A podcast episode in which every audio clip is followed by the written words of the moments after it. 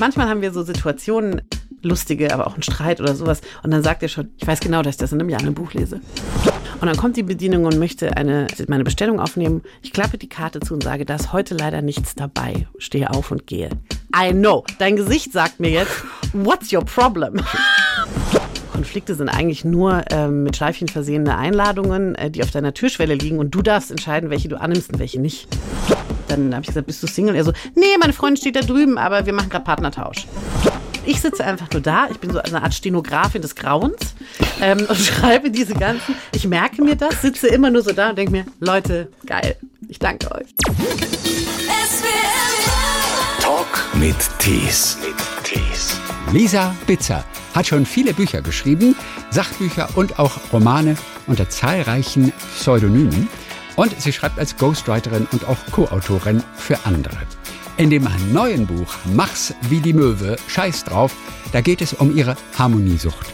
Meinungsverschiedenheiten sind ihr, Lea Blumenthal heißt die Autorin in diesem Fall, ein absoluter Graus. Sie lächelt Konflikte einfach weg oft, obwohl sie innerlich längst explodieren will. Und irgendwann hat es ihr gereicht. Sie hat sich ihrer Harmoniesucht gestellt und hat die Ursachen kennengelernt und geschaut, was sie dagegen machen kann. So, Lisa Bitzer ist Nein, bei uns. Lea Blumenthal. Lea Blumenthal. Hör mal, das fängt ja schon richtig gut an mit uns beiden hier. Moment, ich habe auch gerade meine Harmoniebedürftigkeit sehr, sehr gut gezeigt.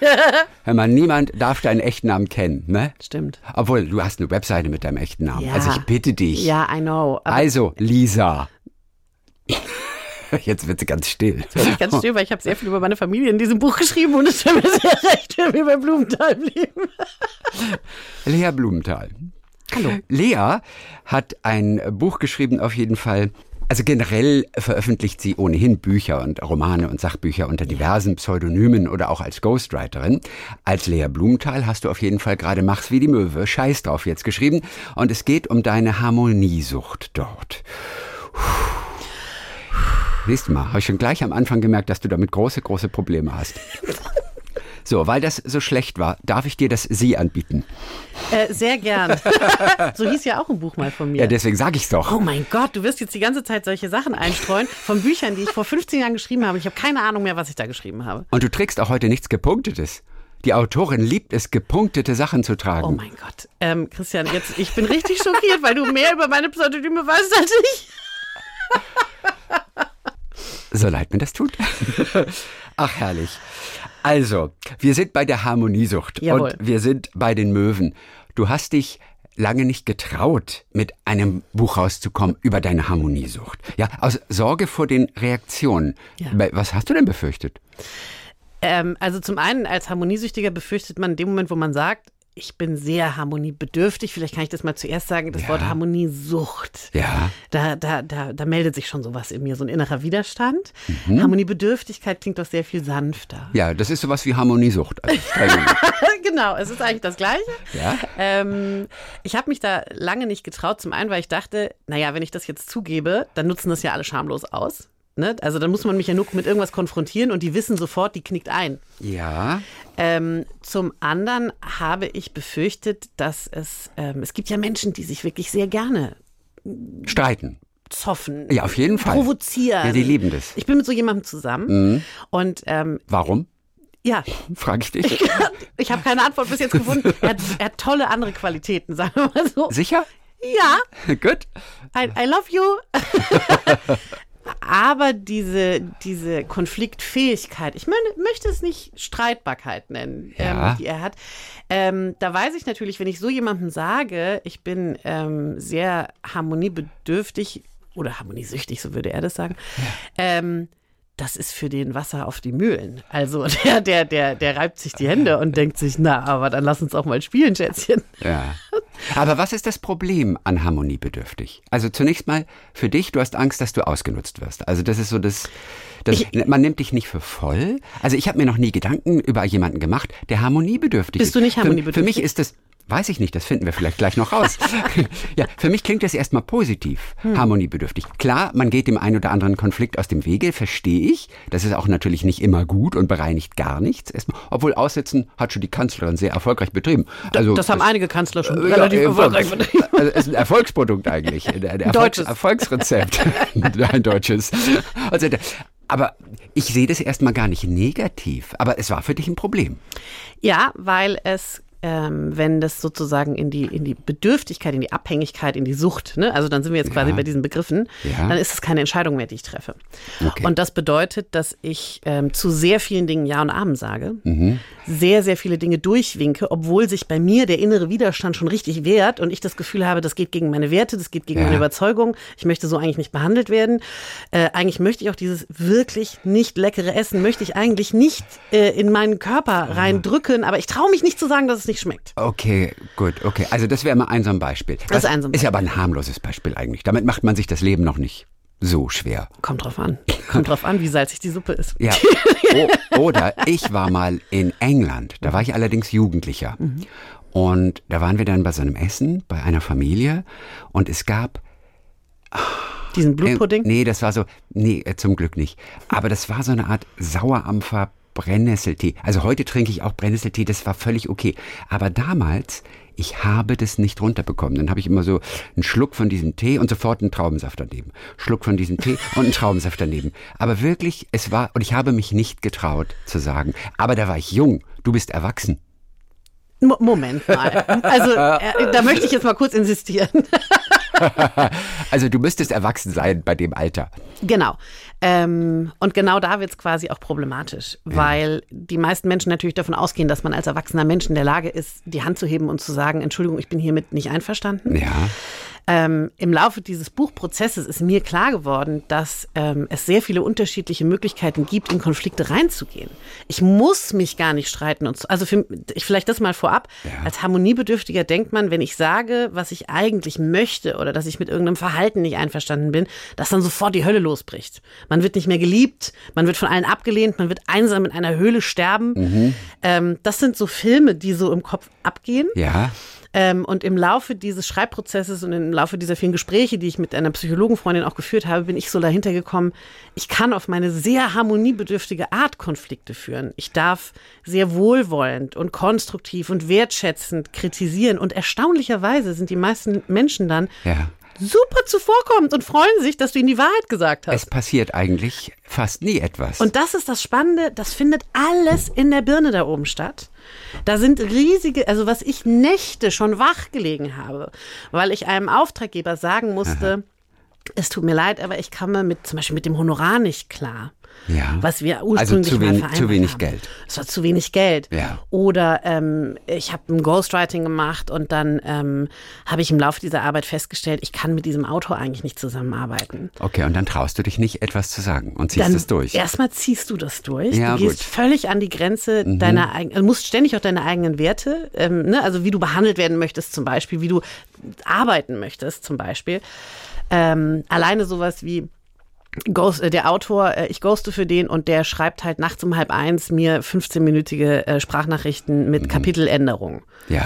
Das ist schon alles falsch. Also, das Also- Medium ist falsch, Und die es ist, schon, Uhrzeit ist falsch. es, ist schon, es ist schon schwierig, er schreibt Sprachnachrichten. Also, alleine das würde mich total Das, nerven. das macht schon völlig verrückt. Ja? Das musst du dann erstmal Also, wieder sauber kriegen. ja.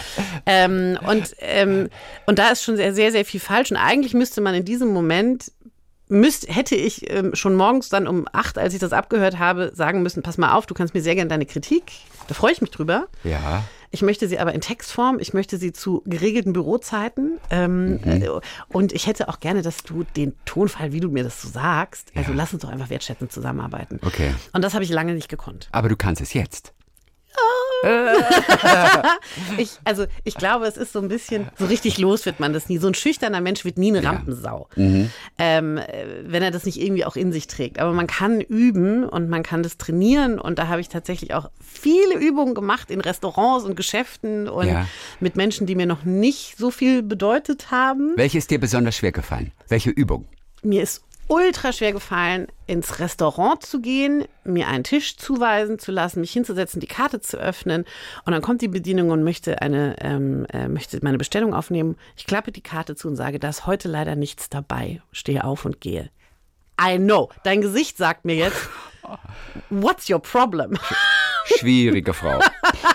Schwierige Kundin.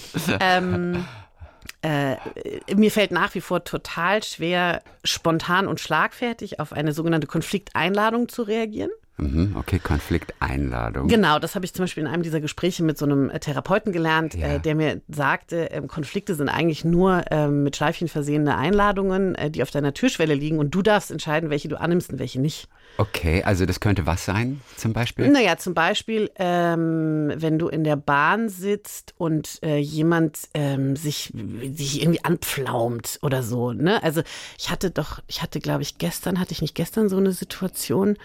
Ach nee, genau. Ich musste äh, neulich wegen einer Migräne in die ähm, in den ärztlichen ähm, Notdienst. Nachts um halb fünf, da kommt nun mal die Migräne. Das suche ich mir nicht aus, die entscheidet es so.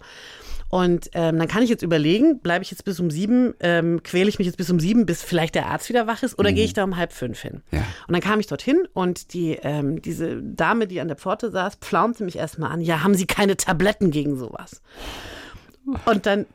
In der Notaufnahme. in der Notaufnahme. Und es Ja. fällt mir immer noch schwer, in diesem Moment dann zu sagen, natürlich habe ich Tabletten, ich kann die ganze Stadt damit ausstatten. Das hilft nur nichts, weil die bleiben nicht drin. Ja. Also was soll ich denn jetzt machen? Soll ich jetzt so lange Tabletten erbrechen, bis ihr Arzt wach ist? ähm, das sage ich aber natürlich nicht, sondern ich sage dann immer noch so, na, ich habe Tabletten, aber... Da, daher auch der englische Ausdruck The Day Breaks. Verstehst du also nur? Genau, genau. Der Tages. Das kommt von Migräne. Ausbruch, Migränepatienten, genau. Ähm, und äh, der Arzt, äh, der hat mich dann auch nochmal angepflaumt, ähm, so eine Art, dass ich ihn geweckt habe. Und da kann ich nichts dagegen tun, dass mein erster Impuls immer ist, in die Fluchtreaktion zu gehen, Ja. den Schritt nach hinten zu machen, mich zu entschuldigen. Also auch entschuldigen in dem Fall ist eine Fluchtreaktion. Ja. Ne, Ich versuche aus der Situation rauszukommen.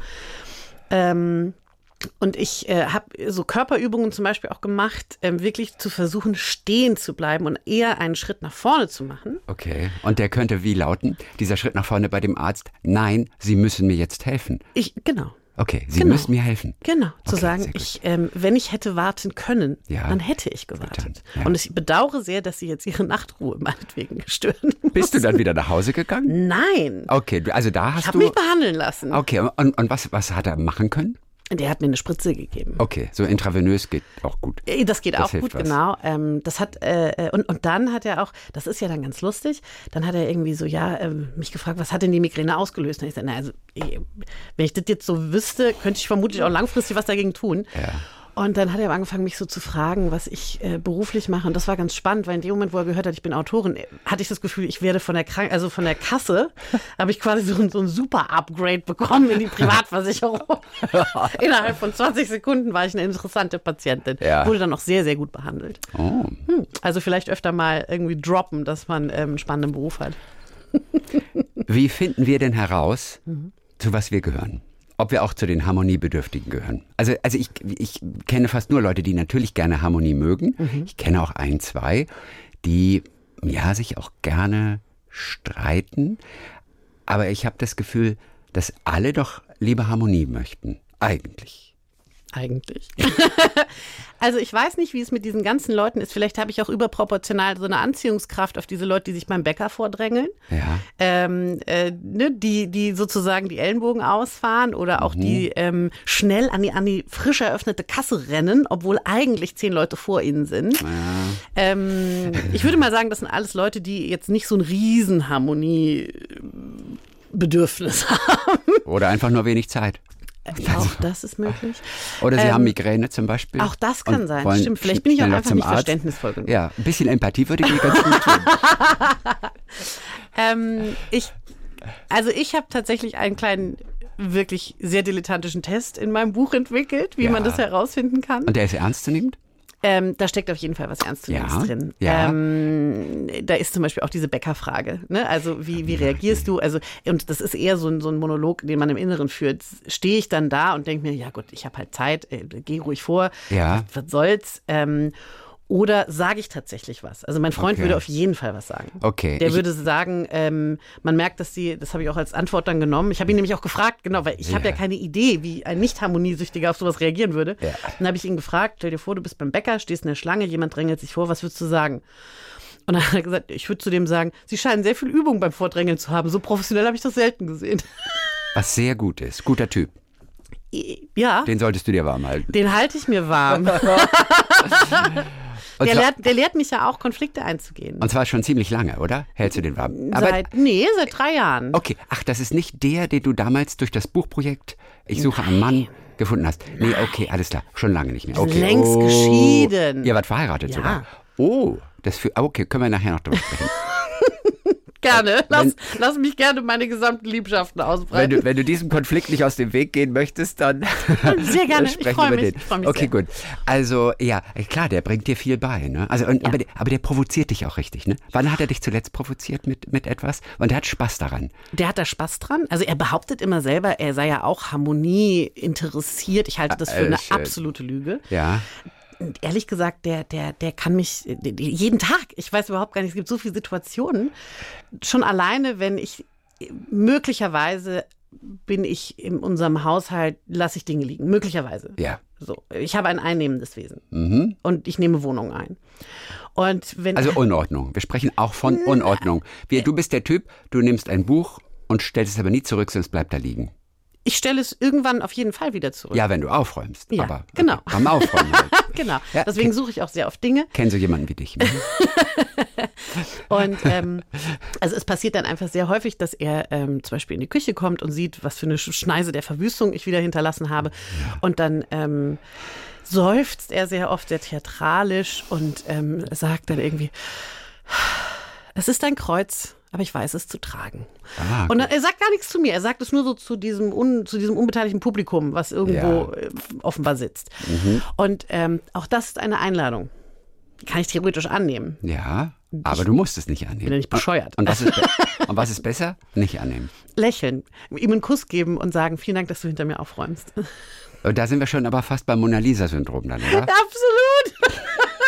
Gell? Genau, ja. Was ja nicht gut ist eigentlich. Das Mona Lisa-Syndrom, nee, ich bin auf sehr viele wirklich überhaupt nicht gute Syndrome gestoßen, ehrlich gesagt, bei der Recherche. Das äh, Mona. Lisa-Syndrom ist ja, dass ähm, Frauen, ähm, dass es Frauen gibt, die bei der Arbeit ähm, übergangen werden, Ja. ähm, häufig von männlichen Kollegen. Also mit Jobs, mit Beförderung, mit, Genau. mit auch gleichwertiger Bezahlung. Und Und, anstatt sich zur Wehr zu setzen, einfach debil weiterlächeln. Ähm, was so rein gar nichts, also weder quasi an dem, an dem Prinzip, Mhm. ne, wie das funktioniert, noch quasi an ihrer individuellen Situation irgendwas verändert. Ja, Und was soll ich sagen? Ich kann das verstehen. ja. Also es ist wirklich, ähm, äh, ich weiß noch, ich habe irgendwann vor Jahren mal diesen Film, wie hieß der, war das Madagaskar, wo äh, ich glaube, diese sind es Pinguine, die da stehen und smile and wave. Und da dachte ich so, oh, Oh Gott, ich bin oh Pinguin. shit, ich bin Pinguin.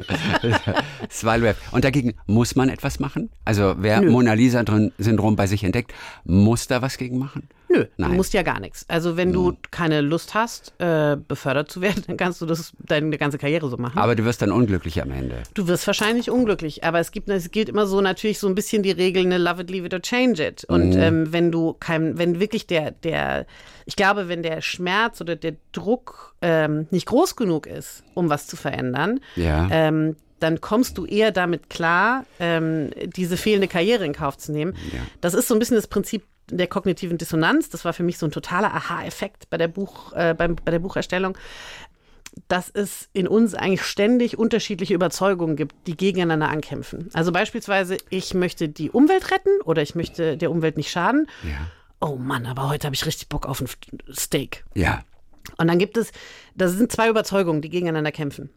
Und dann gibt es verschiedene Strategien, wie der, das Gehirn damit umgeht. Und eine dieser Strategien ist sozusagen Abwertung einer dieser beiden Überzeugungen. Zum Ja. Beispiel, wenn ich jetzt dieses eine Steak esse Ja. oder nicht, das wird der, wird jetzt quasi der Klimakatastrophe, ähm, Nein. wird es keinen großen Unterschied machen. Weil es ist sowieso schon da. es ist sowieso schon da. Der Flieger fliegt ja sowieso. Ja, absolut. Bestes Argument. Aber kann sich das mega schön reden. genau. Und ist das gesund, sich das schön zu reden? Naja, teils, teils. Mhm. Also ich glaube, man würde das Leben nicht ertragen, wenn man sich nicht ab und an mal Sachen ein bisschen schön redet. Und Ja. wenn, ich kenne so ein paar Leute, die sind so streng zu sich. Mhm. Kenne ich auch. Eine?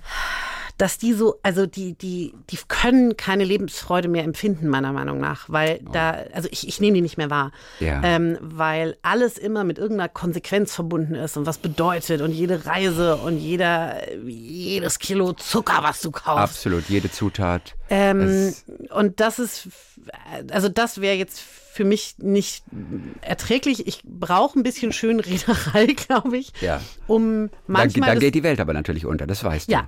Ähm, Wenn nur solche da wären wie du, dann würde die, die Welt nicht lange durchhalten. Ich sag's dir nur so, wie es ist. Wow, habt ihr Therapeuten eigentlich, die hier draußen warten, wenn das Gespräch vorbei ist? Ich bin der Therapeut. Kennst du dieses Zeichen? Nein? Help. Help. genau. Ähm, ähm, genau, also Ja. natürlich gibt es, ähm, es gibt so Tage, da möchte ich mir irgendwie vorstellen, dass ich über so eine grüne Wiese springe und das Mhm. sind Schäfchenwolken auf dem Himmel und ähm, ich habe keine Probleme und ich darf, muss die Sachen nicht an mich ranlassen. Und dann ist es völlig okay. Aber ich glaube, es wird, wenn du dir immer alles so hindrehst, dass es nicht weh tut, dann ist da ja auch irgendwann kein Wachstum. Wo sollst du denn wachsen? Dass es wem wehtut, der Umwelt oder mir? Beiden. Also wenn ich nicht sozusagen irgendwann äh, wirklich mal in Interaktion trete, auch Ja. mit mir selbst und mit meinen Überzeugungen und mich auch wirklich frage, okay, wenn ich zum Beispiel die Umwelt versuchen möchte, nicht noch weiter zu schädigen, Mhm. welche Konsequenzen hat es dann für mich? Ja. Tun die weh? Kann ich den Schmerz aushalten? Und was ist schlimmer für mich? Ja. Ne, also die Gewissheit, ich fliege jetzt für einen Tag nach Barcelona Mhm. Ähm, oder ich fliege halt nicht nach Barcelona oder muss im schlimmsten Fall 72 Stunden im Nachtzug sitzen. Okay. Und es ist schon gut, allein in dieses Gespräch mit sich zu führen. Völlig. Das ist das Gesündeste, was man Genau. machen kann. Ja. Und dann ist es auch okay, wenn man mal in die eine Richtung, auch mal in die andere Richtung entscheidet. Es ist okay, aber man muss vielleicht in Dialog mit sich treten. Allein Genau. das reicht schon. Das ist schon mal die halbe Miete, würde Ja. Mhm. ich sagen, wenn nicht sogar mehr, weil auch so kann man dann auch in Dialog mit sich treten, wenn es eben um externe Konflikte geht. Das waren, wir haben jetzt über interne Konflikte gesprochen, Überzeugungen und richtig, so weiter. natürlich. Und ähm, wenn jetzt also zum Beispiel ähm, meine ähm, ach, Eltern können ja super Vorwürfe machen, ne? Ja. Also meine nicht, aber nein. Also. Toll. ich fühle mich immer besser. Ja. aber manche Kinder, klar. Also. Genau, also ähm, äh, neulich sagte mein Vater zu mir, also mit dem zweiten Hund habt ihr euch ja überhaupt keinen Gefallen getan, ne? Ja, Und ich, ich stand so da und dachte, wow, Aber geil, das auszusprechen. so aus Nichts. Ja, also so wirklich, hallo, hallo, wie geht's? Hallo, ja, mir geht's super und dir auch gut. Mit dem zweiten Hund habt ihr euch ja wirklich gar keinen Gefallen getan. Der hat gar kein Problem mit Harmoniesucht. Und zwar gar nicht. Angeblich ja, Aha. aber ich glaube, der hat das sehr selektiv. Also immer nur, wenn ich mit was auf ihn zukomme. Aber das finde ich schon frech fast. Das ist auch frech. Mhm. Ähm, und das war genau so ein Moment, wo ich quasi für so wie so eine Millisekunde auf Pause gedrückt habe in meinem Kopf, weil ich das mittlerweile kann, Ja. nicht sofort in die Entschuldigung oder sowas gegangen bin oder in den Rückzug gegangen bin, sondern mich wirklich gefragt habe, wie viel ist dieser Konflikt wert? Mhm. Gibt es da irgendeinen Output, der vielversprechend ist? Ist da Wachstum? Ist da irgendeine Erkenntnis für mich drin, möglicherweise? Oder ist es ein Stellvertretergespräch, was ich schon ungefähr zweieinhalbtausend Mal geführt habe und wo dasselbe Ergebnis rauskommen wird wie bei allen anderen, die um meinen Beruf gehen oder um meine Beziehung oder um die Art und Weise, wie ich lebe, bla bla bla bla. Und die Zeit hast du dir genommen für all die Gedanken, während du deinem Vater antworten Ich bin wolltest. sehr schnell im Denken. Sehr cool. Also das läuft, äh, und, und unser Hirn kann ja viel. Und dieser ganze Prozess läuft mittlerweile bei dir ab Ja. und führte zu welchem Ergebnis am Ende? Dass ich äh, gesagt habe, du, du steht dir völlig frei, das so zu sehen. Sehr Ähm, souverän. Und dann habe ich gesagt, und im Übrigen ähm, hast ja auch du relativ viele Dinge, die dich einschränken. Ja. Ja, Mein Vater ist Arzt, also du hast, wenn du wegfährst, hast du eine Praxis, die du irgendwie wegorganisieren musst. Und das ist ja, könnte man jetzt sagen, dass das auch ein bisschen komplizierter ist als bei einem äh, Bankangestellten, der einfach nur sozusagen seine Karte abgibt für zwei Wochen. Und ähm, dann hat er so ein bisschen mit dem Kopf hin und her so gewackelt und dann wusste ich schon so, na, jetzt haben wir mit eigenen Waffen geschlagen, ne? Ähm, dann, Hat er denn recht mit dem zweiten Hund? Nein, überhaupt nicht, ganz im Gegenteil. Ach. Es ist viel weniger Arbeit. Aber dann hättest du das gleich sagen können. ich bin doch nicht bescheuert. Warum nicht? Weil Papa, ich dann, weil das ich dann in weniger den Arbeit. Konflikt reingehe. Ja, was gut wäre. Nee, da Doch. ist ja nichts zu holen. Dann, dann tauschen wir nur. Das ist, also das Ah, weiß ich jetzt aus. Erfahrung. Ich bin ja fast 40, ne? Ja. Und aus Erfahrung weiß ich, dass diese Konflikte äh, selten von Früchten Okay, also du hast auch nicht nachgegeben in dem Sinne, du hast ihn einfach abprallen lassen. Ich habe den einfach mir vorbeilaufen lassen. Ja, ins Genau. Leere laufen lassen. Genau. Und das ist auch faszinierend, auch mit diesem, mit dieser Körper, ähm, mit diesen Körperübungen. Ne? Also gefühlt habe ich quasi einen Schritt zur Seite gemacht und Mhm. habe diesen Angriff einfach pariert. Einfach. Nee, eben nicht, nicht zurückgegeben, sondern einfach wirklich Allee. Achso, nein, ich vorbei. dachte parieren mit so ins Leere laufen Ja, ja, lassen. so genau, quasi. genau, genau. Ins Leere laufen lassen und mit einem Schulterzucken abtun und sagen, äh, danke für deine Meinung. Man kann von dir lernen. Das stimmt. Vielleicht brauche ich jetzt doch keinen Therapeuten. Du bist Arzttochter tatsächlich, denn du hast mal ein Buch geschrieben Ja. als Arzttochter. Das war. Aber du bist ja quasi alles. Man kann sich immer gar nicht vorstellen, dass das stimmt. Aber du bist tatsächlich die Arzttochter gewesen. Genau. Und dein Vater hat tatsächlich auch wirklich mit der Spritze auf dich geworfen. Also ich meine, ich stand jetzt nicht am anderen Ende des Raumes. Ja, also ich meine, ich muss dazu sagen, ich stand ja schon in so einem Meter Entfernung. Ach, so, ach aber, aber, aber, Aber vom geworfen. Prinzip her stimmt es wirklich. Ja. Weil, weil er als Arzt, das weiß ich aus dem Buch, Ja. der Meinung war, das tut weniger weh. Man bereitet sich nicht so darauf vor. Es ist nicht so der große Schrecken, gleich piekst es, sondern er hatte einfach so aus, aus 10 Zentimeter Entfernung so diese Spritze so auf den Arm geworfen. Ja, nee, auf- in den Po. Das sind die, Ach, Impfung- in- in die den Po, Impfspritzen. die Ja, ja. Impfspritzen in den Po. Ähm, also tatsächlich, ich muss leider zugeben, es tut weniger weh. Wirklich. ja, es tut viel weniger weh. Und er malt sich so eine Zielscheibe vorher Mit erst drauf, oder? Hat er sich so eine Zielscheibe auf meinen Hintern gemacht. Die hatten auch immer nur meine Schwester und ich. Hm. Ähm, äh, nein, mein Vater ist tatsächlich ein sehr, sehr guter Arzt, nur irgendwie hat er Ja. das bei seinen Kindern immer vergessen. Das ist ja dieses Phänomen, der Schuster hat die schlechtesten Leisten. das Und gibt's ähm, eigentlich nicht. Witzig, gell? es ist, also, und weißt du was, ich habe mit so vielen Ärztekindern, das Buch ist ja schon vor 10, 12 Ja. Jahren erschienen, ich habe mit so vielen Ärztekindern danach gesprochen. Was die mir erzählt haben von, von komplizierten Ellenbogenfrakturen, die über eine Woche von ihren Hautarzteltern nicht behandelt oder auch überhaupt nicht zur Kenntnis genommen wurden. Ja. Von, äh, von, von, also äh, wirklich jedes Arztkind hat dir so eine Geschichte zu erzählen. Es gibt einen sehr kleinen Bruchteil von Arztkindern, die völlig Helikopter überversorgt wurden von ihren Ja, Eltern. ja. Vollgestopft mit Medikamenten, bandagiert, gegipst. Also, die hast du auch sehr schnell erkannt. Wahrscheinlich sind es diese ganzen Pflasterkinder. Ähm, und der Großteil ist aber quasi medizinisch völlig unterversorgt. Ähm, und äh, weiß, also bei uns war das ganz üblich, dass wir bei allen Familienessen wurde im ganz großen Stil immer ähm, anonymisiert natürlich wurden die Fallgeschichten erzählt. Anonymisiert. Ja, Okay, gut. ja, gut, weil mein Vater. Namen vergisst. Also Ja, das hat nichts na, mit er hätte- Patientenschutz zu tun. Aber er hätte die Patienten trotzdem geschützt. Der, der weiß ja die Namen nicht von denen. Der Also, weiß dann also halt er nur, kam gar nicht in die Versuchung. Nein, der weiß dann quasi nur, das ist die äh, Niereninsuffizienz. Ja, okay, alles klar. Ähm, äh, aus der Nähe von, ne, so, also So anonym werden wir von Ärzten gesehen oder nur von deinem Vater? ich glaube von mehreren. Ja, genau. Und darüber habe ich ein Buch geschrieben. Ja. Als Caroline Wittmann. Ähm, Als Caroline. Wittmann. Caroline ist mein Zweitname. Ach, Car- und- und, und Wittmann, Wittmann? ist der Mädchenname meiner Mutter. Ach, alles klar. Mhm. Denn man fragt sich ja immer, wie suchst du dir diese Namen aus Ja. für Pseudonyme, Ja. unter denen du dann Bücher schreibst? Genau. Und Ja? das war, ich habe, mein erstes Pseudonym war Julie Rautenberg. Und da habe ich gemerkt, dass das ein totaler Kunstname ist, mit dem ich mich überhaupt nicht identifiziert habe. Und dann war ich bei meinem zweiten Pseudonym mit Caroline Wittmann, ähm, habe ich dann eben versucht, was Näheres zu suchen. Ja. Als dann das dritte oder das dritte Pseudonym erschaffen werden musste, war natürlich erstmal meine, also meine Namen waren alle. Ähm, da war jetzt nichts mehr da. Ja, Ähm, klar. Und dann habe ich aber gemerkt, ähm, dass mir die Kombination L und B, also Vorname L, Nachname B, dass mir das irgendwie nah ist. Und Mhm. äh, da hat es dann damit angefangen, dass äh, meine Pseudonyme in der Regel oder meistens mit L und B anfangen. Ah, das stimmt. Ja, so bin ich auf Luisa Binder, auf äh, Lea Blumenthal. Ähm, Richtig, so das ist alles, das ist Lina alles Behrens. LB. Das stimmt, ja. Oh mein Gott, ist dir das nicht aufgefallen? Äh, in- wow. Nee, weil da ja auch so andere dabei waren. Eben die, die, die, Victoria, die, Victoria Seconda. Ja, das ist also, ein völlig ich- natürlicher Name. Zumal, wenn man das Thema betrachtete. Das war natürlich, hat sich der Verlag Also Victoria, ach, der, der Verlag. Ja, also, ja. also das ist ja eine interessante Welt auf jeden Fall. Du kannst in alle Richtungen, kannst du dich bewegen und unter diversen Pseudonymen schreibst du über die unterschiedlichsten Dinge. Du kommst ja aus Landau. Eigentlich, ne? ja. Also als, aus Landau. So, dann hast du in Hildesheim studiert, sowas mit Kulturwissenschaft. Was mit Kultur? So habe ich das auch im Prinzip fünf Jahre im Studium erklärt.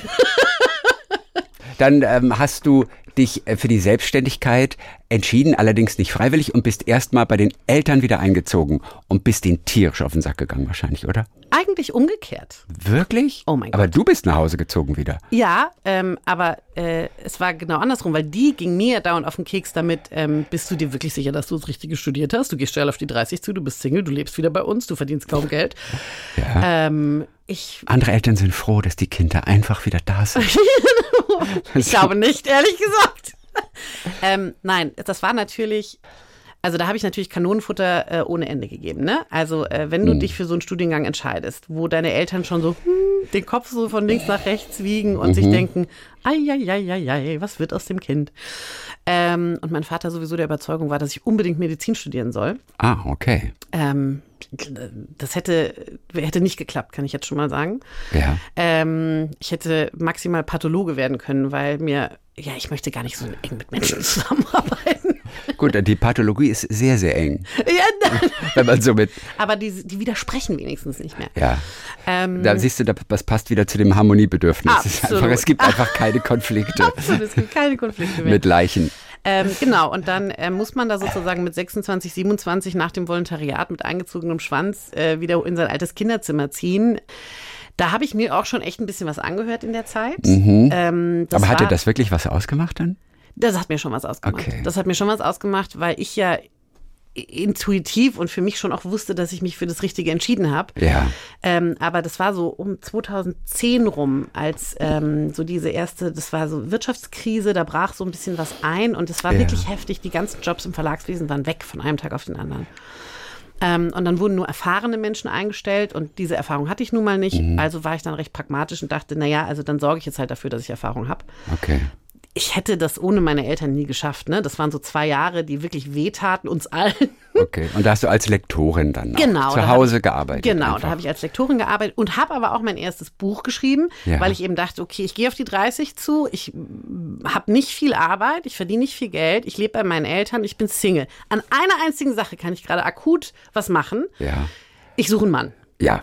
Als Experiment quasi dann. Genau, und dann, ähm, das ist auch zufällig entstanden, weil ich hatte relativ viele Dates und mir sind immer ganz komische Sachen passiert. Und es gab noch kein Tinder damals. Also es, war, Nein. es war nicht ganz so einfach. Wie hast du es gemacht? Zeitungsannoncen aufgegeben. Naja, in dem Oder? Experiment ja. Erstmal hatte ich ähm, Online-Dating ähm, und Ah. da sind mir immer so komische und lustige Sachen passiert. Und ich habe abends quasi immer so eine Art Dating-Bericht an meine Freundin geschrieben. Und die sagt, na, das ist so lustig. Alleine, selbst wenn die Hälfte überhaupt nicht passiert ist, ist es so lustig. Du musst das, das war so die Zeit der Blogs und Ja, so, ja, ja, ja. veröffentliche das mal. Und dann hatte ich so das Gefühl, ich brauche irgendwie so eine Struktur. Ich will jetzt nicht einfach so oh, ins Nirvana daten. Das soll ja auch irgendwann mal vorbei sein. Und dann habe ich mir eben überlegt, okay, zwölf Monate lang werde ich zwölf unterschiedliche Methoden testen, wie man Männer kennenlernt. Ja. Und habe dafür die Klassiker, also einen Tanzkurs habe ich belegt Mhm. und eine Zeitungsannonce. Ich habe aber auch versucht, mich von meinen Eltern verkuppeln zu lassen. Nein, ganz klassisch. Ganz grauenhaft. Echt? Okay. Ähm, nein, Aber haben die jemanden gefunden? Ach, also die haben jemanden gefunden, der sich mit mir trifft, aber den wollte ich dann auch nicht mehr treffen. Sehr, sehr gut war tatsächlich Flirten mit Hund. Also ich habe mir Hunde ausgeliehen. Oh, oh, das hört man immer wieder. Das war fantastisch. Oh mein Gott, mit dem Hund im Park. Und du musst natürlich aufpassen, was für ein Hund. Ne, weil je nachdem, also mit so einem Pinscher ziehst du ganz andere Männer an als äh, mit so einem Berner Senn. Okay. Aber ähm, da habe ich unterschiedliche Hunde auch versucht, ausprobiert. Das war, das war großartig. Ach, Das war großartig, genau. Und so ähm, ist dann ein Verlag auf mich aufmerksam geworden und ein Literaturagent. Und Ja. so hat sich das dann quasi so ergeben und dann bin ich ins Schreiben reingekommen. Ja, der Verlag ist dann allerdings pleite gegangen nach deinem Buch. Also das hat jetzt nichts miteinander zu tun, angeblich. Heißt, heißt es. Also deine geschönte Biografie weist darauf hin, dass es vermutlich nichts damit zu tun hat. Ähm, ja, gut, so sicher kann man sich da nie sein. Ne? Also ähm, tatsächlich ist mein Buch erschienen und ungefähr sechs Wochen später meldete Eichborn Insolvenz an. Und ich Aber dachte, die, aber die gibt's ja wieder. ja, die also, wurden dann gekauft von Lübeck. Die wurden dann neu gekauft. genau, genau. Also trotz deines Buches. Trotz Zwölf Monate, 17 Kerle und ein Happy End. So hieß das Buch damals. Genau. Mhm, Ja. Genau. Und de- dein, dein Freund, den du damals gefunden hast und dann auch geheiratet hast. Den habe ich dann ganz schnell geheiratet, weil ich dachte, ich möchte das nie wieder tun. Okay, der wollte aber, dass du irgendwann auch mit dem Blog mal aufhörst. Oder? Ja, das, genau. Der, der war ein Ich bisschen ja, genervt. Weil ich habe ja dann danach das Beziehungsexperiment geblockt. Also ich habe dann über zwölf Monate Beziehung geblockt und der hat dann irgendwann gesagt, so, okay. sag mal, wie viel möchtest du unser Leben eigentlich noch ausverkaufen? Ähm, der Au- hatte ausverkaufen. keine Ahnung, dass ich dann irgendwann mit Romanen anfangen würde und da habe ich quasi, oh Gott, ich, also das ist ganz spannend übrigens, wenn man schreibt. Mir geht es zumindest so. Ich schreibe über irgendein Thema ähm, und denke, das hat mit meinem Leben gerade aktuell überhaupt nichts zu tun. Dann lese ich dieses Buch ein Jahr später und denke mir, ach, da wollte ich mich schon scheiden lassen. Guck mal, ist ja interessant. also sehr oft sind es Prozesse, die irgendwo in meinem Inneren schon abgehen, die sich Ja. aber noch nicht in die Bewusstseins, in, die, in das Bewusstsein geschoben haben. Das ist und wenn du das dann später liest, Also das ist manchmal wirklich erschreckend. Ja. Und mein, also mein Freund, mein äh, jetziger Freund, der möchte ähm, eigentlich bei so ziemlich jedem Buch sagt er, dass er Urheberrechtsansprüche geltend macht, weil er halt jedes Beziehungsgespräch findet. Ja. Ne? Und Aber rechtlich gesehen einfach den Vornamen ändern, kann er nichts machen. Weißt du, also im Fall einer Trennung bleibt alles bei dir. Das bleibt alles Also- bei mir. Das bleibt alles bei mir. Ja, aber genau, so. Äh, manchmal haben wir so Situationen, ähm, lustige, aber auch einen Streit oder sowas. Und dann sagt er schon, ich weiß genau, dass ich das in einem Jahr in einem Buch lese. Ja, das ist so, wenn man mit Autoren Ja, zusammenlebt. ist nicht mein ne? Problem. Ich bin nicht mit einem Autor zusammen. Nee, du nicht. Nee. Also, ich meine, deine Familie hat ja wahrscheinlich auch ähm, sich ganz, ganz oft wiederentdeckt. Gerade bei den Romanen, die du als Li Luis, äh, Luisa Lisa, Binder. Luisa Binder geschrieben hast. Humorvolle Romane, in denen du aber wirklich die Marotten deiner Familie ausgeschlachtet hast. Was haben die gesagt dazu? Also, was hat Mutter dazu gesagt zum Beispiel? Muttern hat die Bücher geliebt. Ah, okay. Die hat die geliebt und äh, die hat sich totgelacht und hat äh, irgendwann hat die mal zu mir gesagt, könntest du dir vorstellen, über was anderes als uns zu schreiben? Ja. Und dann habe ich gesagt, das Problem ist, ich komme zu euch, ich bleibe ein Wochenende und ich habe Material für ungefähr drei neue Romane. Das ist ein Problem. Ich würde super gerne über was anderes schreiben. Ja. Ich bin ja auch nicht besessen Ja. von euch. Aber ihr liefert mir einfach so unfassbar viel. Das wäre echt schade, wenn ich das liegen lasse. Sind die denn echt so skurril gewesen? alle Familien sind skurril. Wirklich? Ja. Ach, alle, Familien sind skurril. Alle Familien sind Das klingt skurril. jetzt fast wie der Anfang von äh, hier, äh, hier von Dingen, du weißt schon. Alle Familien sind auf ihre eigene Art und Weise Immer. unglücklich. Äh, Ja, ja, äh, ja, was, ja. was ist das? Äh, der russische? Das weiß ich nicht. Äh, Karin, Anna Karenina? Vielleicht? Ich Das weiß kann dein Jede ich Familie oder alle Familien sind, alle Familien sind gleich, aber jede ist auf ihre eigene Art unglücklich. Irgendwie so. Ja. So ein klassischer Anfang. Aber jeder Alle Familien sind skurril, sagst du. Also, Ja, alle in, in je, also die ganze Welt ist eigentlich skurril. Dauernd passieren einem merkwürdige Ja. Dinge. Ich glaube, es geht darum, nimmt man diese Dinge wahr? Mhm. Ärgert man sich über die? Für mich ist das ja alles quasi ein Fundus. Ja, also wenn, Natürlich. wenn ich ähm, ähm, am Bahnhof stehe und der erste Zug kommt nicht, und der zweite Zug kommt nicht, und der dritte Zug kommt nicht, ich höre mich dann einfach, ich, ich stelle mich dann immer so an, so an so Gespräche, ich wanze mich dann so bei so Leuten ran und, und höre so zu, wie die sich dann, ähm, das ist ja die beste Live-Recherche, die du hast. Und egal, ich bin vor kurzem mal mit dem Nachtzug gefahren, hatte einen völlig, völlig äh, skurrilen Schaffner, der zu mir am Ende sagte, und, und, und wenn Sie dann müde sind, dann äh, drücken Sie hier auf den roten Knopf und dann bringe ich Sie ins Bett. Und ich glaube, diesen Satz, den sagt er dauernd. Ich weiß nur nicht, wie viele Leute den weitererzählen. Also das, die Frage ist so, was für eine Wahrnehmung hast du? Was nimmst du diese Kleinigkeiten, diese, diese Merkwürdigkeiten, diese Skurrilitäten des Alltags, nimmst du die wahr? ja. Dann ist das natürlich ein Füllhorn. Du gehst vor die Haustür und denkst so, was, denke ich mir was aus? Ich schreibe das nur ab. Ja, klar. Ähm, du bist halt sehr trainiert darin, äh, Genau. das Ding, deine Antennen dafür auszufahren. Genau. Das ist wie mit der Dankbarkeit. Wenn man sie Ja. trainiert, entdeckt man die schönen Dinge, für die Genau. man dankbar ist, die man sonst tagsüber gar nicht wahrnehmen würde. Genau. Aber wenn man anfängt, sie zusammenzufassen abends, sensibilisiert man sich so und entdeckt sie dann auch tagsüber und ist jedes Mal glücklich. Genau. Und was? Und ich meine, meine du bist Familie, sensibilisiert Die natürlich. hilft mir natürlich total, ja. Also die helfen mir mit, mit äh, äh, sehr humorvollen, lustigen, absurden Situationen. Ja. Also das Ärztekind ist voll davon. Ähm, also eine Situation, die kann ich ja mal kurz erzählen. Ähm, mein Vater liebt es, also es hat sich zum Glück mit dem Alter etwas gelegt, aber vor allen Dingen, als wir so in den 20er waren, fand er es wahnsinnig toll, uns zu fragen, wie es bei uns sexuell so abläuft. genau. ähm, ja, genau. Und wir hatten ein Familienfrühstück. und du immer nur peinlich. Das ist Genau. die Frage, wie weit, ne, wieder die Frage, wie viel Ja. Konflikt, was, was gibst du dem, was wirfst du dem jetzt hin, damit Ja. er quasi von dir ablässt? Papa liest meinen Blog. Wow, das habe ich noch nie gemacht. ähm, auf jeden Fall, ähm, meistens, wenn du Geschwister hast, freust du dich einfach nur, wenn der Kelch an dir vorüberzieht und irgendjemand anders quasi, ach, wenn er da reingeht. Und äh, wir saßen eben zusammen und ähm, äh, dann fragte mein Vater meine Schwester, ihr Freund war dabei, wie läuft's denn bei euch eigentlich im Bett? Andere Schwester und ich lehnen uns entspannt zurück, weil huh, wir sind erstmal raus. Der Freund verschluckt sich schon das erste Mal Ja. am, ne, am Brötchen und dann sagt meine Schwester zu unserer aller Überraschung, gut, dass du es ansprichst, ehrlich gesagt, es geht so. Oh mein Gott. Das ist der Moment, wo sich alle, wo alle wieder sich nach vorne lehnen. Ja? Aha. Und dann ähm, erzählte sie eben, dass ihr Freund, anwesend übrigens, in dritter Person wurde über ihn gesprochen, ähm, seit äh, ungefähr einem halben Jahr wirklich Schmerzen habe beim Verkehr. Ja. Und mein Vater wurde dann, der, der wechselte dann sofort in so einen Modus. Okay. So, ah ja, ist das in allen Stellungen und, und, und so weiter. Das ist für uns ja, es ist äh, großartig. Kino, du brauchst keine, brauchst keine Komödien angucken. Und ähm, der Freund war völlig, völlig konsterniert, der konnte gar nichts mehr sagen. Ja, ich kann mir kaum jemanden vorstellen, der nicht konsterniert gewesen wäre in der Eben. Situation. Aber wie hättest du reagiert in dem Moment, wo dann mein Vater gesagt hat, Oh. das muss ich mir natürlich anschauen? Machen Sie sich doch mal frei. Aber essen Sie ruhig das Käsebrötchen zu Ende vorher. Und dann sind die raus. Obwohl, da wird wieder geholfen eigentlich. Äh, genau. ich, finde ich praktisch. Ich finde das auch praktisch. Und äh, dann kam mein Vater eben freudestrahlend zurück und sagte, eine, eine Fimose wie aus dem Bilderbuch, ähm, äh, Vorhautverengung, hurra, ich habe von Anfang an mit meinem Anfang, Anfangsverdacht recht gehabt. Und das sind so Situationen, das glaubt man uns oft nicht, aber das passiert wirklich gar nicht so selten bei uns. Ähm, und ich sitze einfach nur da, ich bin so eine Art Stenografin des Grauens ähm, und schreibe diese ganzen, ich merke mir das, sitze immer nur so da und denke mir, Leute, geil, ich danke euch. Ich Äh, danke zu- euch. Zum Glück bist du wieder nach Hause gezogen mit, mit 30. Das hätte ja Ohne nie, Witz, sonst das hättest du alles an mir vorübergezogen. Ja. Ja. Und so bist du letztendlich zur Schriftstellerin geworden. Ja, auf jeden Fall. Also ganz interessant, aber auch, glaube ich, äh, diese Auftragsarbeit, die du bekommen hast vom Verlag, offen für alles. Ja. Äh, das Buch, ne? Also als, äh, als Lilly Blank, als dich, glaube ich, deine Lektorin oder deine, deine Soll ich dir mal sagen, was noch als was für ein Pseudonym noch im, im, im Gespräch war? Was? Lotte Dreier.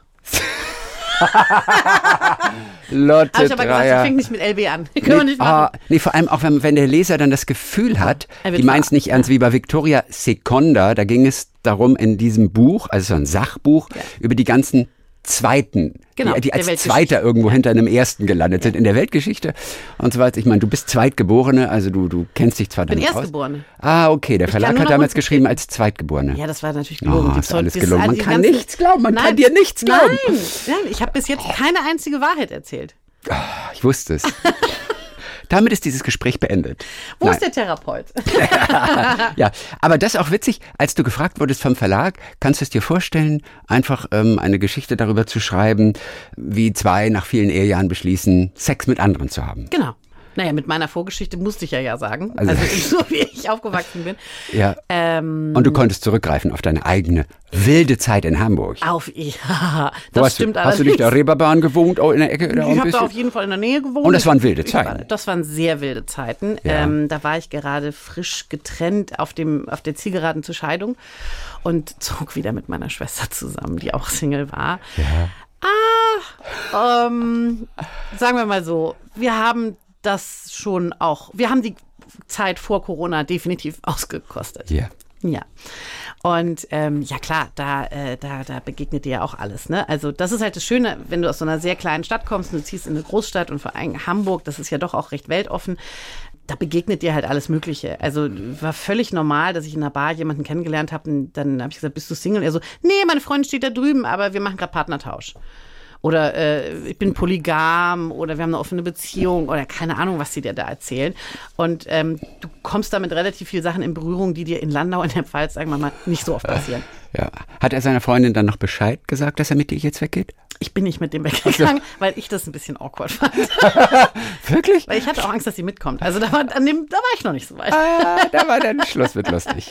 Genau. Hast du sie gesehen? War sie hübsch wenigstens? Weiß ich nicht. Also ich Also- ehrlich gesagt, also so viel erinnere ich mich dann Nein. da jetzt auch nicht mehr so in Details. Ja, ja. Ausgerechnet du. Was soll ich sagen? Was soll ich sagen? Ja. Äh, Wie spaßig ist es eigentlich, äh, du schreibst ja auch erotische Kurzgeschichten Ja. für, für, für so ein Audio-Plattform. Genau, Ja. Die, die, die, ist das nochmal wieder was, ein ganz eigenes Ja. Genre, bei dem du nochmal besonders viel Spaß hast? Ja. Okay. Macht total Spaß. Ja. Ähm, Wie geht man daran? Also wie fängst du diese Geschichten an? Naja, also in dem Fall war es so, dass ich quasi die Head-Autorin war und Ja. ähm, mit verschiedenen anderen Autoren noch zusammengearbeitet habe. Und bei mir lief das aber quasi alles so zusammen. Und ich habe gemeinsam mit dem ähm, Produzenten haben wir festgelegt, in welchen Settings, sage ich jetzt mal so, diese Geschichten spielen sollen. Ja, das könnte was sein, zum Beispiel. Na gut, der Klassiker halt die Sauna. Okay, die Sauna. Ähm, aber wir hatten auch, ähm, wir hatten beim Skifahren, wir hatten am Strand, ähm, Geburtstagsfeier, Silvester, also so Anlässe, sage ich mal, damit wir auch den Autoren so ein bisschen so, so einen kleinen Krümel hinlegen konnten und sagen konnten, bitte spinn daraus Ja. eine Geschichte. Ja. Das zu schreiben macht wahnsinnig Spaß, weil also ich sag mal so, du weißt in der Regel, wie es ausgeht. Ja. ähm, und weil das ja sehr kurze Geschichten sind, musst du jetzt auch nicht super komplexe Figuren da einführen. Ja. Also einführen schon. Und, und enden die letztendlich dann einfach mit dem Akt an sich oder muss so eine Geschichte noch ein originelleres Ende haben? Wir haben dafür dass gesorgt, dass sie in der Regel schon auch so ein kleines Augenzwinkern Okay. oder irgendwie so, also weil das sind ähm, Hörgeschichten, erotische Hörgeschichten vor allem für Frauen und da war uns schon auch ein Anliegen, dass wir da versuchen, in dem Rahmen, der uns gegeben ist, so ein bisschen Niveau auch reinzubekommen, ein bisschen auch eine Leichtigkeit reinzubekommen. Mhm. Ne? Also wenn das so eine bierernste Veranstaltung ist, dann ja, also hm, ich glaube, dass Frauen da etwas subtiler ähm, auch erregt werden wollen und ähm, auch mehr Freude daran haben, wenn das so, wenn da noch so ein Augenzwinkern dabei ist Mhm. Ja. oder so, so ein schöner Abschluss. Ja. Ja. So wie auch lustige Männer sehr gut ankommen bei Frauen, habe ich mir sagen lassen. Aber 100 Pro. Oder also brauchst du nicht so aussehen wie George. Nein. Und wie ich meine, Brad? aussehen wie George hilft. Also, Aber es, okay, äh, gut. wenn du, wenn kein Satz rauskommt, dann hilft es dir gar nicht. Also, oder doch, bei einigen, aber dann, äh, ja. also aussehen wie George und dann noch Humor haben. Unwiderstehlich. Killer. Die Welt liegt dir zu Füßen. Ich, ich auch. Oh, herrlich. Also du äh, schreibst die diversesten Sachen. Ja. Du gibst mit deinem Freund, auch wenn er mal ein bisschen zu viel provoziert nebenbei, aber Seminare im Schreiben. Du bist äh, sowohl in Hamburg zu Hause noch, als aber auch in Schweden. Ey, wie seid ihr denn nach Schweden gekommen? Als neue Heimat plötzlich? Ähm, also wir sind in der, es wurde in Hamburg in der Corona-Pandemie doch auch Das recht war- eng. Ja, Ähm, als dann die Masken im Stadtpark kamen, also ich sag's immer dazu, ich bin überhaupt keine Corona-Leugnerin oder Mhm. so, aber ähm, für jemanden, der kreativ arbeitet, der ähm, auch Inspiration braucht, der aber auch sehr viel Ruhe braucht, das war so ein Gefühl der Isolation. Und dann sind wir ähm, für ein paar Wochen ähm, nach Schweden gefahren, weil wir einfach das Gefühl hatten, wir müssen mal so durchatmen. okay. Auch mit deinem, mit deinem mintgrünen Wohnwagen oder was du da hast. Nee, der war zu dem Zeitpunkt noch nicht dort. Wir Okay. sind erstmal wirklich, das war im Ah, Februar, das wäre ganz schön kalt geworden. Wir haben Okay. ein Ferienhaus gemietet Aha. und ähm, haben dann dort gemerkt, wie schnell wir ähm, abschalten können, wie viel, wie, wie, wie, wie diese Offenheit. Und ehrlich gesagt haben wir auch einfach gemerkt, dass wir auf Menschen gestoßen sind, die nicht zwei Jahre lang ähm, eingesperrt waren. Okay. Ähm, also die, die, die haben, es steht völlig außer Frage, dass Schweden auch eine nicht unbedingt empfehlenswerte Art hatte, wie man mit dieser Pandemie umgeht. Ja. Aber für die, den Gesundheitszustand, den mentalen Okay. Gesundheitszustand der Menschen war das tatsächlich sehr Ja. gut. Wobei interessanter, in Hamburg war, war dir das Leben etwas zu isoliert, aber in Schweden auf dem Land. Du, das, das ist ist ja Isolation hoch vier. Nein, wir Nicht? treffen, wir, wir haben total viel Kontakt. Okay, also so, okay. Und dann haben wir aber eben tatsächlich beschlossen, wir mieten da ein Haus als Ferienhaus an Mhm. ähm, und sind da jetzt eben einige Monate im Jahr. Ähm, äh, ich werde auch morgen wieder zurückfahren. Oh. Ähm, und äh, das ist einfach ein wahnsinnig schöner ähm, Ausgleich. Und das ist, also mein Beruf bringt viele Nachteile mit sich, Ja. aber ähm, das ist nun mal ein toller Vorteil. Ist es der Klassiker, das Häuschen direkt an einem See? Das ist kitschig, oder? Das ist Ja. am Meer. Aber ist es so? Ist am Meer. Am Meer auch noch. I'm sorry. Oh Gott. Wir bräuchten den Therapeuten. Jetzt definitiv. Ähm, Jetzt definitiv. Bist ja. du denn auch so ein Unternehmertyp? Das ist ja bei dir auch, ich meine, du bist ja auch gut im Geschäft und so. Und trotzdem weiß man immer nie, wie viel kommt dir diesen Monat jetzt auch tatsächlich rein. Ja. Dafür muss man, finde ich, so richtig mutig sein oder natürlich reingestoßen werden und dann läuft's halt irgendwie. Oder bist du so ein Unternehmertyp auch, dass du einfach diese Ruhe besitzt? Ich habe schon Angst immer, wenn jemand ein Klamottengeschäft hat und da kommt aber den ganzen Tag keiner rein. Mhm. Und ich denke, die haben Klamotten gekauft für 20.000 Euro und die verkaufen diese Woche, da kommt dreimal einer rein und die verkaufen dreimal für 120 Euro ein Kleid. Wie überleben die? Mit, also ich habe dieses Unternehmergehen nicht. Mhm. Hast du's? Ja, meine Eltern Ah. sind beide selbstständig. Ja. Ja gut, Ähm, als Arzt da brauchst du kein Unternehmer gehen. Als Arzt läuft's ja nee, automatisch. Nee, mein Vater ist tatsächlich auch, der hat viele andere Unternehmen noch. Also der, der hat sich nicht darauf äh, beschränkt, dann nur die Praxis zu haben. Ah. Okay. Ähm, äh, meine Mutter ähm, war. Äh, Der vertickt auch. Guarana unter der Ladentheke. THC. äh, genau. äh, genau. Ja. Ähm, so Prä Vitaminpräparate. ja, Ähm, in Anführungszeichen. nee, also zum einen bin ich in einer selbstständigen Familie sozusagen Mhm. aufgewachsen. Mit, also deswegen kenne ich auch alle Nachteile. Ne? Also Ja. ich was Steuererklärung wurde immer mit in den Urlaub genommen. So. Ähm, Zum anderen, ich bin halt, ich habe einen unglaublichen Unabhängigkeitsdrang. Ähm, das heißt, ich habe ja 15 Monate Volontariat in einem Verlag gemacht. Das waren sehr lange 15 Monate. Mhm. Okay. Ich glaube, ich habe relativ schnell gelernt, dass ich, also meine Schwester sagt immer, dass ich so eine, so eine so ein Phänomen bin. Ich kann von 50 Euro in der Woche leben. Ich habe aber auch überhaupt kein Problem damit, äh, 2000 durchzubringen. Ähm, ich passe mich da immer sehr meinen finanziellen Ja. Verhältnissen an. Und wenn ich merke, wird gerade knapp, dann lebe ich sehr viel bescheidener. Wenn ich Geld habe, dann lade ich alle ein. Also dann, Ja. dann bin ich auch wirklich, dann sitzt es sehr locker bei mir. Ist immer gut, meine Freundin zu sein, wenn ich Geld habe. ähm, und ich habe einfach die Erfahrung gemacht, dass zum einen, es gibt immer, wir leben in Europa, es gibt immer irgendwo einen Job. Der mag vielleicht nicht hochqualifiziert sein, Ja. aber du kommst immer irgendwie an Geld. Und das Zweite ist, Mut wird immer belohnt. Wenn, Leichtsinn nicht, aber Mut Ja. schon.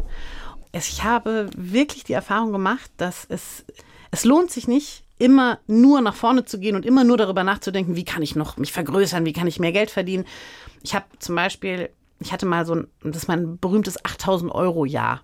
Ich habe, es gab ein Jahr, da habe ich nur 8000 Euro Einkommen gehabt. Ich weiß bis heute nicht, wie ich leben konnte, ehrlich gesagt. Ja. Und die Miete? Ich Allein? habe ja da so ein bisschen bei meiner Schwester noch. hatte okay, so ein Stunden bisschen und durchgeschnort bei der Familie. So. Genau, ein ja. bisschen durchgeschnort, bei ja, alles okay. zurückgezahlt. Ist ja gut. Und dieses Jahr hat mich gelehrt, okay, wenn du ähm, nicht möchtest, dass das nochmal passiert, dann musst du an bestimmten Stellen mehr nach vorne gehen und musst dich, musst auch mal bei den Hörern die Hand nehmen, bei Verlagen anrufen und sagen, ich bin gerade frei. So, das habe ich vorher nicht gemacht. Habe ich mich getraut. Dieses 8000 Euro Jahr hat mich gelehrt, wenn du was möchtest, dann musst du die Hand heben und sagen, ich möchte das. Ja. Ähm, gleichzeitig habe ich die letzten zwei Jahre sehr, sehr viel Geld verdient. Also Corona war unglaublich. Ähm, und das tat mir auch sehr leid, weil andere Kulturschaffende ja, Ja. völlig eingebrochen sind. Aber als Autorin ist, kann man einfach Genau. arbeiten davon. Also gleichzeitig habe ich auch gemerkt, dieses Geld hat mich 0,0 glücklich gemacht. Ich hatte nämlich überhaupt keine Zeit, ich hatte auch keine Gelegenheit. Es gab nicht so viel Möglichkeit, es auszugeben. Dann wird es zu einer richtigen Bürde. Ne? Also ich meine, es hört sich jetzt an, als hätte ich Millionen. Also ähm, es lohnt sich nicht, sich an mich ranzumachen, sage ich gleich. ja, es gibt ja auch den Robert und der scheut keinen Konflikt. Boris. Äh, Boris, wie komme ich auf Robert?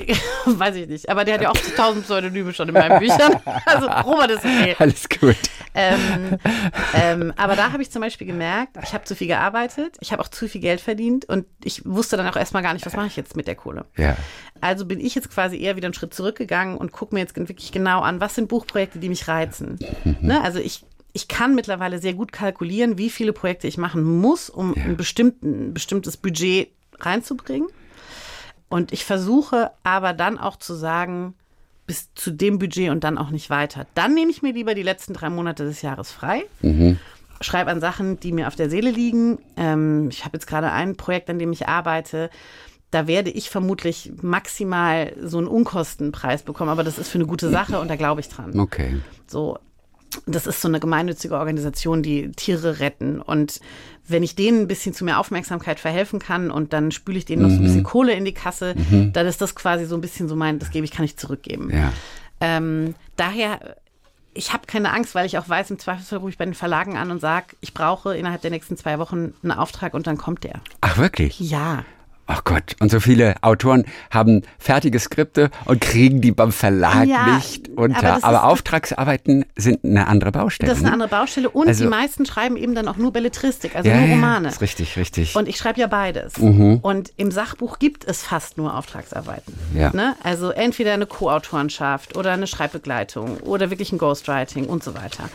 Weil ja in der Regel Menschen geghostet we- werden oder Sachbücher als Autoren dann als Sachbücher schreiben, Ja. die keine Autoren sind. Nein, aber es steht, aber in der Regel steht dann aber mit, dann auch auf Seite Ja, 2 auf im, im, Schmutztitel, im, in genau. der, auf dem Schmutztitel. Ja. Also, nee, da, da steht es dann schon. Ja. Manche schreiben es auch schon direkt aufs Cover vorne. Genau, das brauche ich. Also das, Das ist, brauchst du nicht. Nein, nein, Das ist dir Und dann egal. müsste da ja auch mein echter Name stehen. Aber im Schmutztitel ist in Ordnung. Das dann. ist total in Ordnung, genau. Okay. Und auch das nennt sich dann Ghostwriting, weil das ist dann ja schon offiziell. Das Ja. ist dann ja gar nicht richtig Ghosten. Wieso? Naja, man schreibt es zwar für jemanden, so. aber so Ghostwriter ist für mich, niemand weiß, Nein, nein, dass das jemand ist anders das geschrieben Nein, nein, also hat. Ghostwriter heißt wirklich nur, Okay. ähm, äh, es wird wirklich nur von jemand anderem geschrieben. Ja, was weiß ich denn? Eine Menge. Also, was weiß ich denn?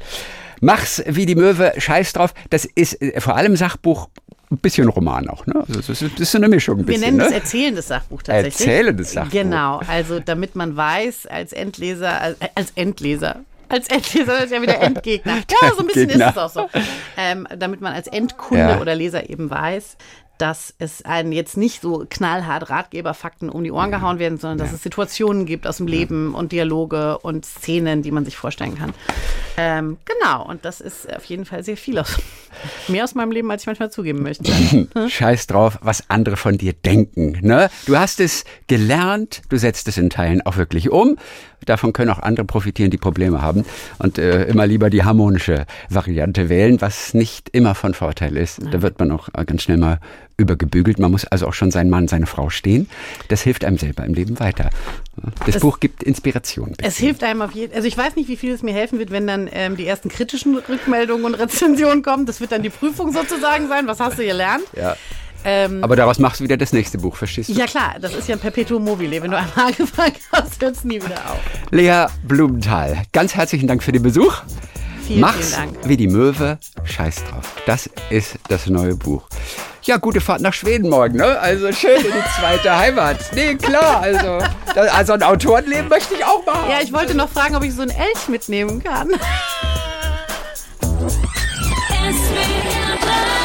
Talk mit Tees.